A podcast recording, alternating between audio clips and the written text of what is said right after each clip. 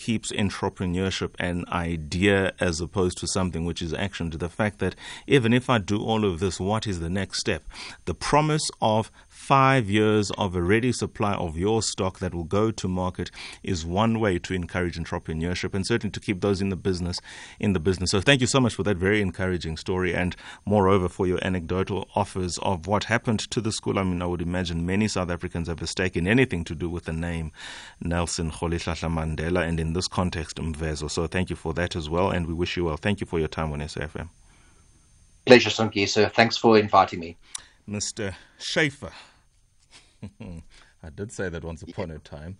Mr. Schaefer, ladies and gentlemen, Head of Growth and Strategy at Step Advisory. Chad Schaefer, for your time and more. Thank you so much. 2046 is the time. Mr. Mongez Slahla, after the break, is on the line.